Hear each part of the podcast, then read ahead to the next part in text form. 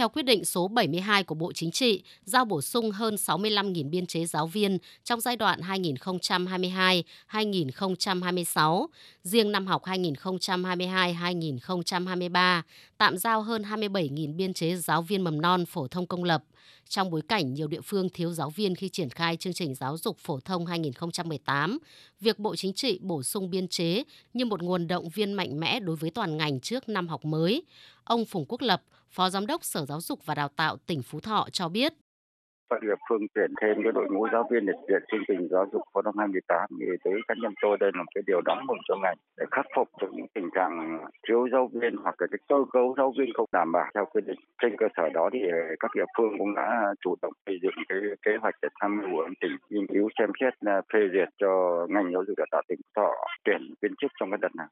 là một trong những địa phương được bổ sung số lượng biên chế giáo viên lớn với hơn 2.800 biên chế năm học 2022-2023. Ông Thái Văn Thành, Giám đốc Sở Giáo dục và Đào tạo tỉnh Nghệ An cho biết số lượng biên chế giáo viên được bổ sung, trong đó có hơn 2.100 giáo viên mầm non, sẽ góp phần tháo gỡ những khó khăn đối với giáo dục ở vùng kinh tế xã hội khó khăn và đặc biệt khó khăn.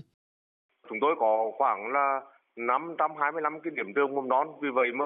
cái dấu viên mầm non hợp đồng 0609 là bây giờ còn tồn đọng lại là 1.777 giáo viên chưa được vào biên chế, cho nên cái việc bổ sung thêm biên chế này là toàn ngành của tôi và thầy cô giáo, ngành giáo dục rất là phấn khởi, rất là vui mừng. Thực hiện là cái giáo viên mầm non 0609 là được vào biên chế để họ an tâm công tác chăm sóc sức khỏe, giáo dục các cháu được tốt hơn, chuẩn bị tốt hơn cho các cháu vào cái lớp 1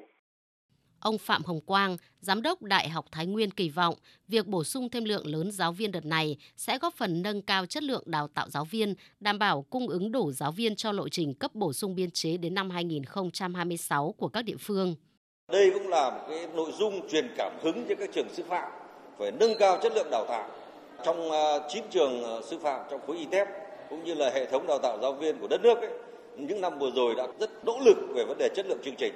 và tỷ lệ sinh viên ra trường có việc làm cũng khá cao. Do vậy, đây là một cơ hội lớn cho tất cả các trường sư phạm và chúng tôi cũng đang nỗ lực xây dựng và phát triển chương trình để đáp ứng được cái yêu cầu của chương trình giáo dục phổ thông 2018. Tôi tin rằng là trong tương lai, vấn đề giáo viên của chúng ta sẽ được giải quyết